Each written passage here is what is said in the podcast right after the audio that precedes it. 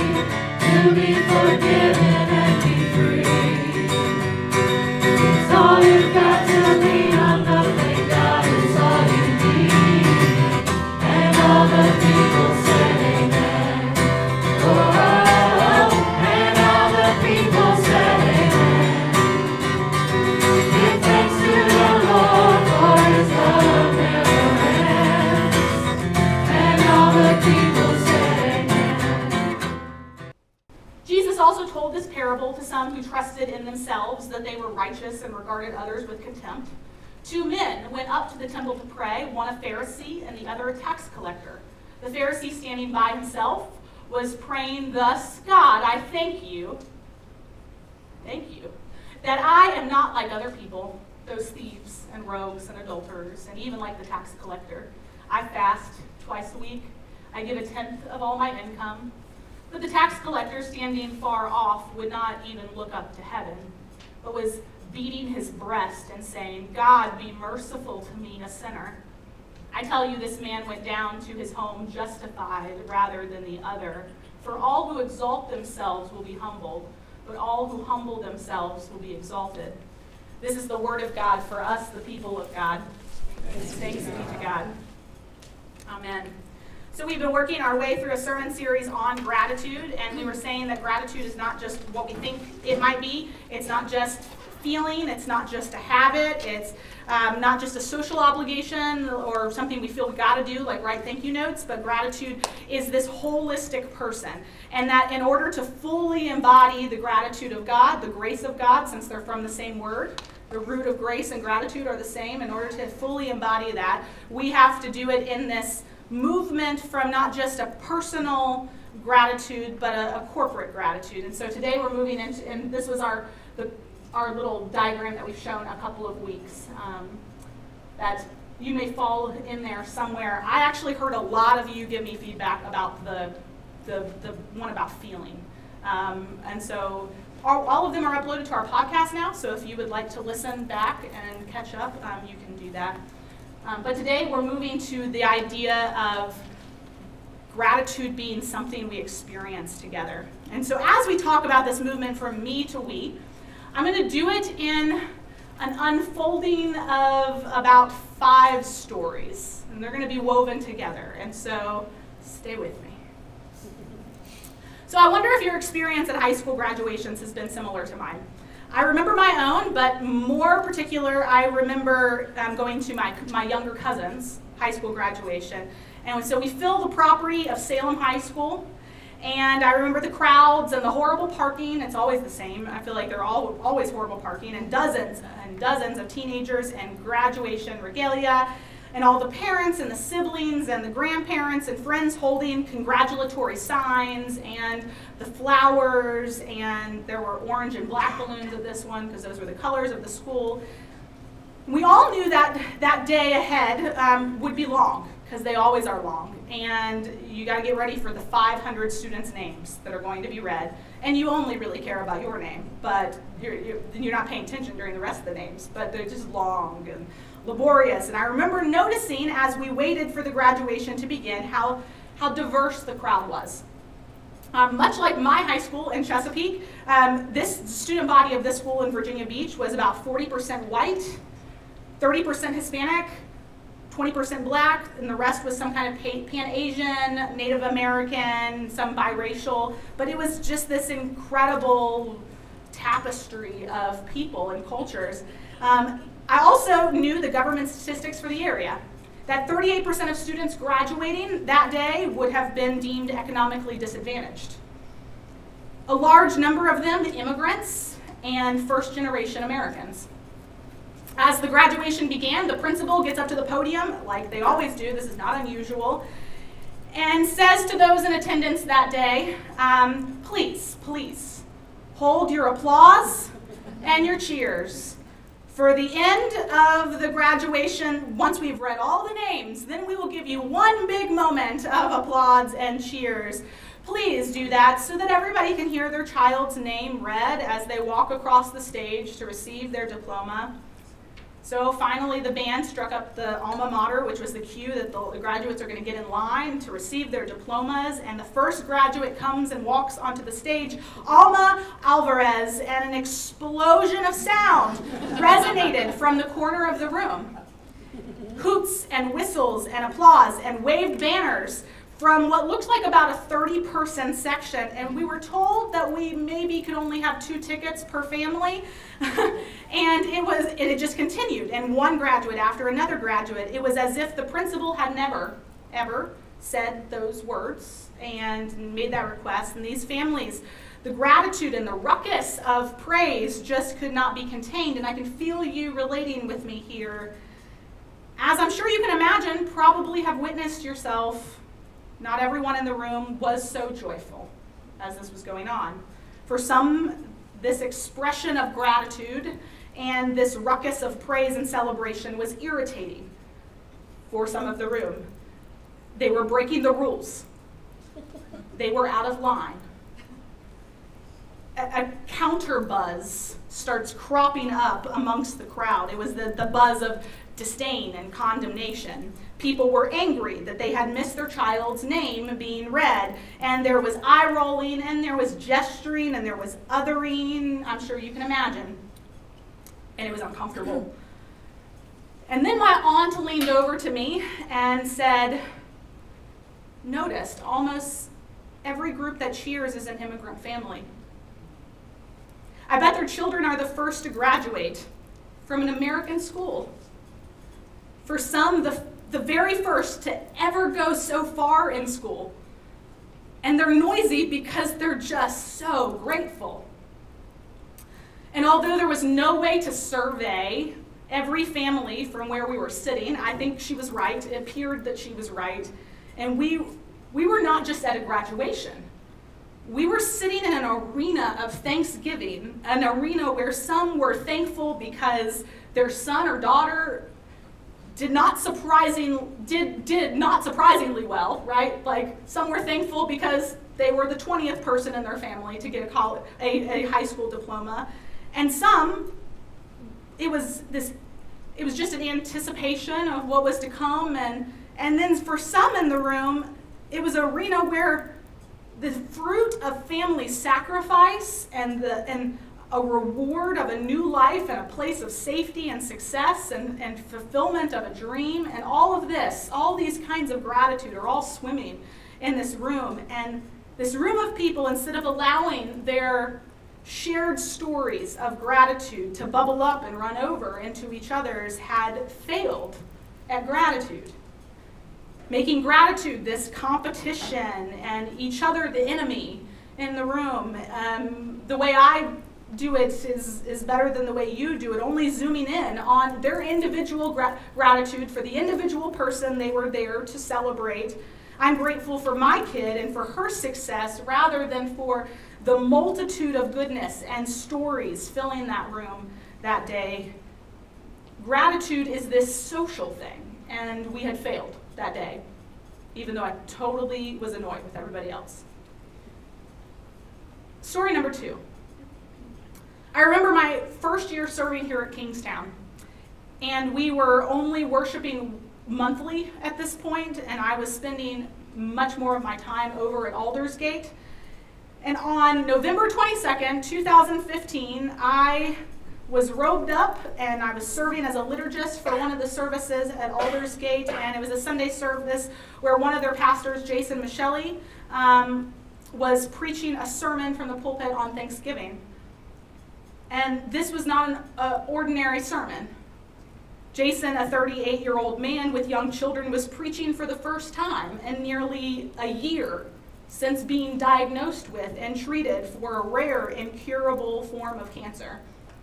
And it had been controlled, as they, they named it, but the congregation knew he would have to do chemo every other month for the rest of his life and he had returned to preach a sermon on Thanksgiving, and he thanked them and for feeding him and for praying for him and for helping him with his medical bills and for not batting an eye when he puked in one of their cars and and and for the way they almost seemed to fall over each other in competition to help him. That there, there were so many meals he couldn't eat them all um, all of these individual expressions of gratitude. But then he said, throughout his cancer, I, I couldn't summon up any courage or hope on my own. Rather, strength and healing came from you all, the community.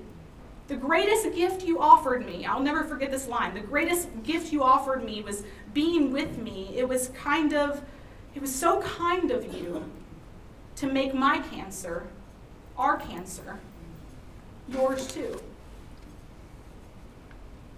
Gratitude is this social thing. It's it's being with one another in life together. It is the thread of nature and neighbor and seemingly fragile strands of gifts and goodness weaved into our lives together. And then we get to story number three. This story is the one we read in Luke's gospel today two religious men. Um, the, the story of, of two men, it seems to just run so counter to this sense of communal gratitude or mutual acknowledgement or witness. This story seems to be of competing gratitudes, much like that, that graduation ceremony. And here's the thing I've, I've been to a lot of churches. This is the good news. I've been to a lot of churches, good ones and bad ones, and ones all in between.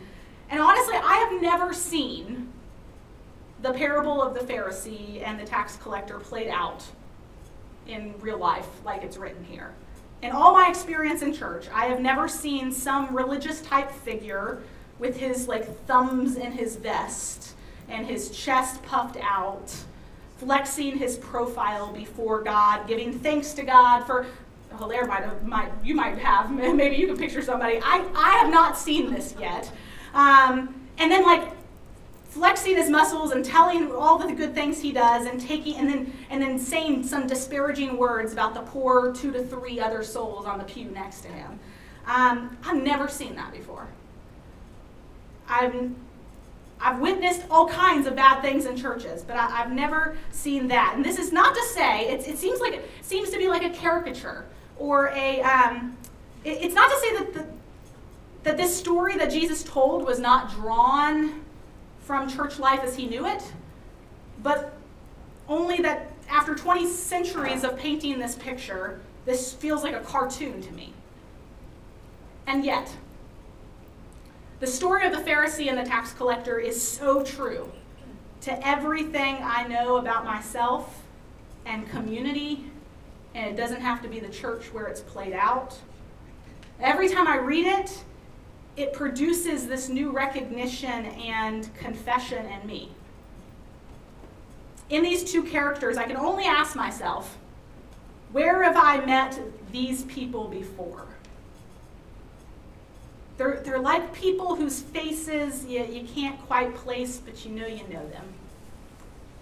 If we really take stock, we could say that most of our, our spiritual insights come from life outside of this worship space right here.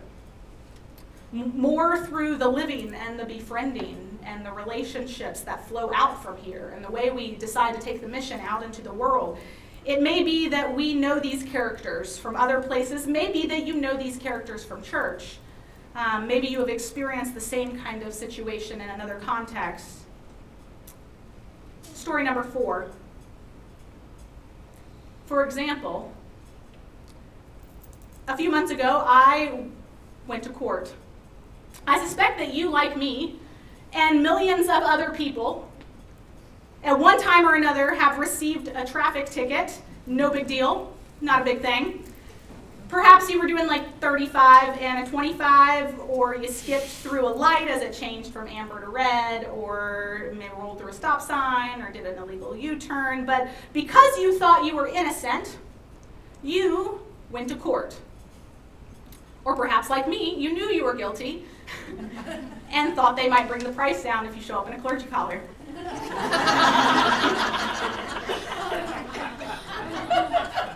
and so at traffic court, 8 a.m. on, you know, a good old Monday, wasn't it interesting for you, as it was for me, as you witnessed community around you, all the stories of others?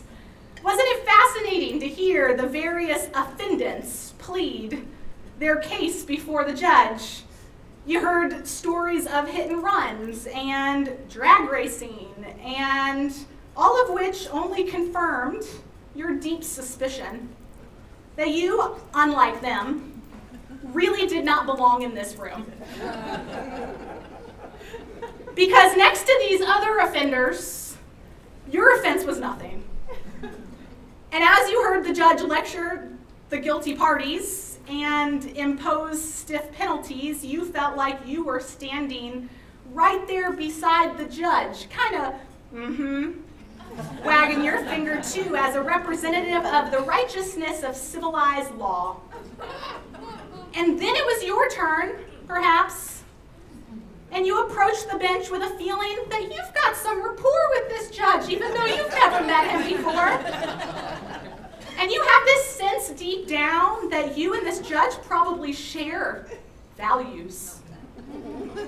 And how surprised you are when you hear the judge begin to lecture you too on exceeding the speed limit and running red lights and you want to interrupt and say something like wait a minute your honor can we rewind a bit to that person that woman two minutes ago who like endangered a child coming out of a school bus can we return to her before you've had a chance to say anything you're guilty.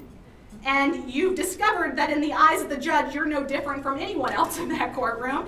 And you're you're just as guilty as the next case in a just court.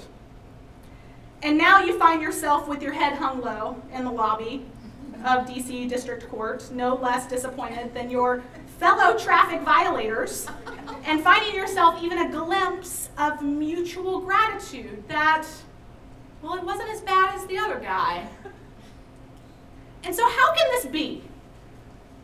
It's, beca- it's because the judge's standard is not your own character, nor the character of the other people in the room. The judge's standard is a hard, faceless, inflexible entity known as law, if it's a just judge. It's the law that makes our stomachs all feel queasy when the lights flash in our rearview mirror, though the way it's lived out once the cop comes up may be much different. It's the law, when administered justly, that makes going to court such a frightening experience for everyone. We all are wondering what's going to happen. It levels the playing field a little bit. Or if, like the character of the Pharisee in Jesus' story, you are merely unconscious of your true standing, it is a, a fearful thing to fall into the hands of the law. This is the, the theology that actually emerged out of the Reformation about God's law and the law of human beings. Despite all the benefits the law conveys, lex semper accusat. The law always accuses. The story that Jesus tells is in many respects about the law, but it's also about community and about togetherness and about a sense of social gratitude and mutuality. It's a simple enough story. Two, quote, religious people come to God's house to say prayers. Two people from completely different tribes, completely different backgrounds and life experiences. One is a theologian who certainly knows the law. He's the guy who grew up in church and he knows his Bible. Probably grew up in Baptist church, let's be honest. He's our resident theologian. he knows his Bible so well, he went out of his way in undergrad to take biblical studies classes because he thought he'd get an A, right? And the other is the tax collector, read like scum, who also knows the law but in a completely different way. Of these two people, one only really knows the terror of failure before the law. And that's the tax collector who abstains from the usual postures of prayer and instead sits in the cathedral, it says, with his arms folded and beating his breast in despair. And the other character, the Pharisee, stands up before God and raises his voice and gives thanks to God for making him the sort of fellow that he is, and reels off of his accomplishments with regards to the law, like less than exuberant, unsurprised parents at a high school graduation. Now, the Christian religion and our language in the church have been really unkind to Pharisees. The word Pharisee has become a dirty word. Actually, in 1902, the British House of Commons even banned the use of the word Pharisee in terms, along with the word hypocrite and jackass and rat. but note, the Pharisee in this story does not come off badly because he's a Pharisee.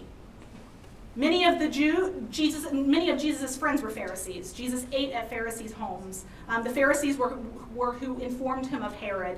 Those who entertained him in their homes were Pharisees, nor does this character come off badly because he is he's done the law. The law is good. The law is a holy thing. It, it, was, it was meant to be done, the law. No, what he has done is merely to rely on his own individual performance of the law rather than on the God who gathers people from all backgrounds and viewpoints under that law all of us together. If we don't understand the basic distinction about the Pharisee, this little story is just an anti Semitic story. The kind of story that Christians have loved to tell in the expense of those who honor God's law throughout time. So the two men finish their prayers, and each goes down to his house justified, that is, accepted and acquitted, feeling pretty darn good about themselves the difference being that one is justified by himself and one has been justified by God. By the time Jesus finishes, this story has become something else entirely. This story has become a window into this whole other realm some will tell you a parable is like a blueprint for how you ought to live, for successful living. Don't believe it. Instead, I would say parables are like peepholes into whole other ways of thinking, whole other realms, a realm that Jesus brought to earth and called a kingdom. It's called the rule of God. Except this rule of God is not in some by and by afterlife or some fabled kingdom. This rule of God exists wherever God's authority is recognized and obeyed and celebrated together.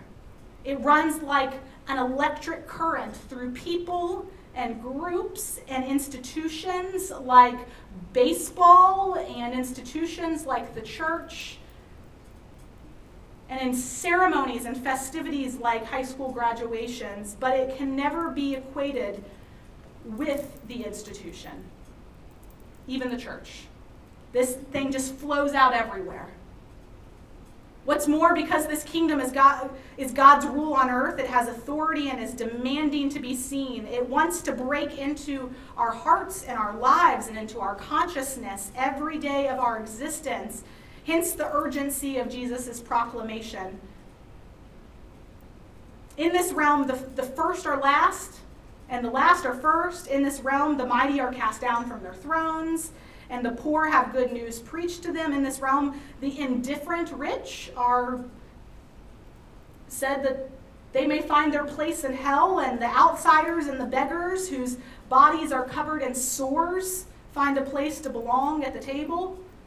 In this realm, those who are puffed up with their own righteousness and religiosity are deflated, and those who are really down are picked up by the hands of God. And this realm has this alien view of justice, at least alien from our own view. For in it, the law of external performance and individual performance and individual faith and individual gratitude for my blessings has given way to grace. And this grace levels the playing field. And grace, believe me, grace produces some surprising verdicts. When grace is in the mix, the verdicts are much different than our own. To a, a down and out tax collector, to scum, it says, You are accepted. There is a place at this table for you. To the prodigal child who has wasted his father's um, and mother's inheritance and has turned back on home and family and values, God's grace says, You can go home. And guess what? Your home may be at this table with me here in our common table. To a woman taken in the act of adultery, following a string of unfulfilled relationships, and surrounded by self righteous men with rocks in their hands, grace says, Neither do I condemn you. Come and take a seat at this table. Now go and sin no more. Unless you yourself have experienced grace, you may be outraged at some of the verdicts it produces. Because grace and law level the playing field. You may even feel like saying, in moments like at court, You call that justice? I mean, a crime has been committed. He murdered, he blasphemed, he stole. He won't shut up so I can hear my son's name read. He wasted my father's money. He endangered a child getting off a bus. He was caught in the very act. And the law, the conscience, the society, never stop accusing and demanding their due. But the mystery of the divine courtroom is that God, with regards to God's own Son, is very unjust. Story number five. The Apostle Paul puts it God made Jesus to be sin, who knew no sin, so that in him we might become the righteousness of God. On earth, Jesus never got a, a fair hearing in court. In Pilate's court, they lied, and in those proceedings, an innocent man was convicted. We have a law, the officials said, and, and by our law, he ought to die. But in this courtroom, where, where in this cosmic courtroom, where one would have expected a fair shake for Jesus, even, there too he, he's found guilty and, and made to hang on a tree. And this is also problematic when we think of this God. God made Jesus to, to be sin who knew no sin. And in that experience, Jesus becomes much more than a simple teller of tales and a spinner of parables. Much more than the one who, who, we, who we bless when we're, when we're at a graduation, much more than the one who gives us our daily blessing. Much more than the one we thank for the controlledness of a cancer, much more than that. The good and innocent man is convicted and executed. The dead criminal is exalted as Son of God, and in this process, he becomes brother to all people who have ever been crushed by their own guilt or by the evil of others. So if you're broken, or you're hurting, or you're depressed, or you're guilty, or you're afraid, or you're anywhere in between, or you know well the goodness of God and have a story to tell in that, this story, this grace, this gratitude is one of mutuality and community. It's, a, it's this social thing. This is why the parable is entitled Two Religious Men. The Pharisee and the tax collector would have, have been from so many different circles. but they had one thing in common, and they came to this, this shared table together, this common table. They both went to church. That's what they had in common. They both were in need of prayer. You find them both seeking justification of some kind. We realize that we, like them, find a need, all of us, to come to God's house. We have a need to offer our prayers together prayers of gratitude and prayers that beat our chests for the mercy of God. And God knows we are seeking, every one of us, seeking justification of some sort in our lives, trying to make sense of it all. And so the question remains then what kind of religious person will we be? If they're both religious, if that's what brings them together to the same church, to the same prayer, to the same justification, what kind of religious person will we be then? Because this kind of grace, this kind of gratitude, is something we find together, and that makes room for each other. Would you pray with me?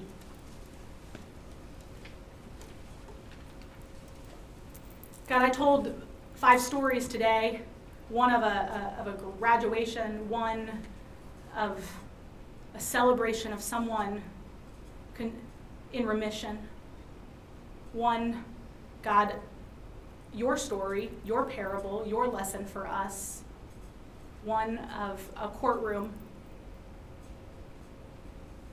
and one of Jesus. And we are all here today with our own stories, our own stories of how we have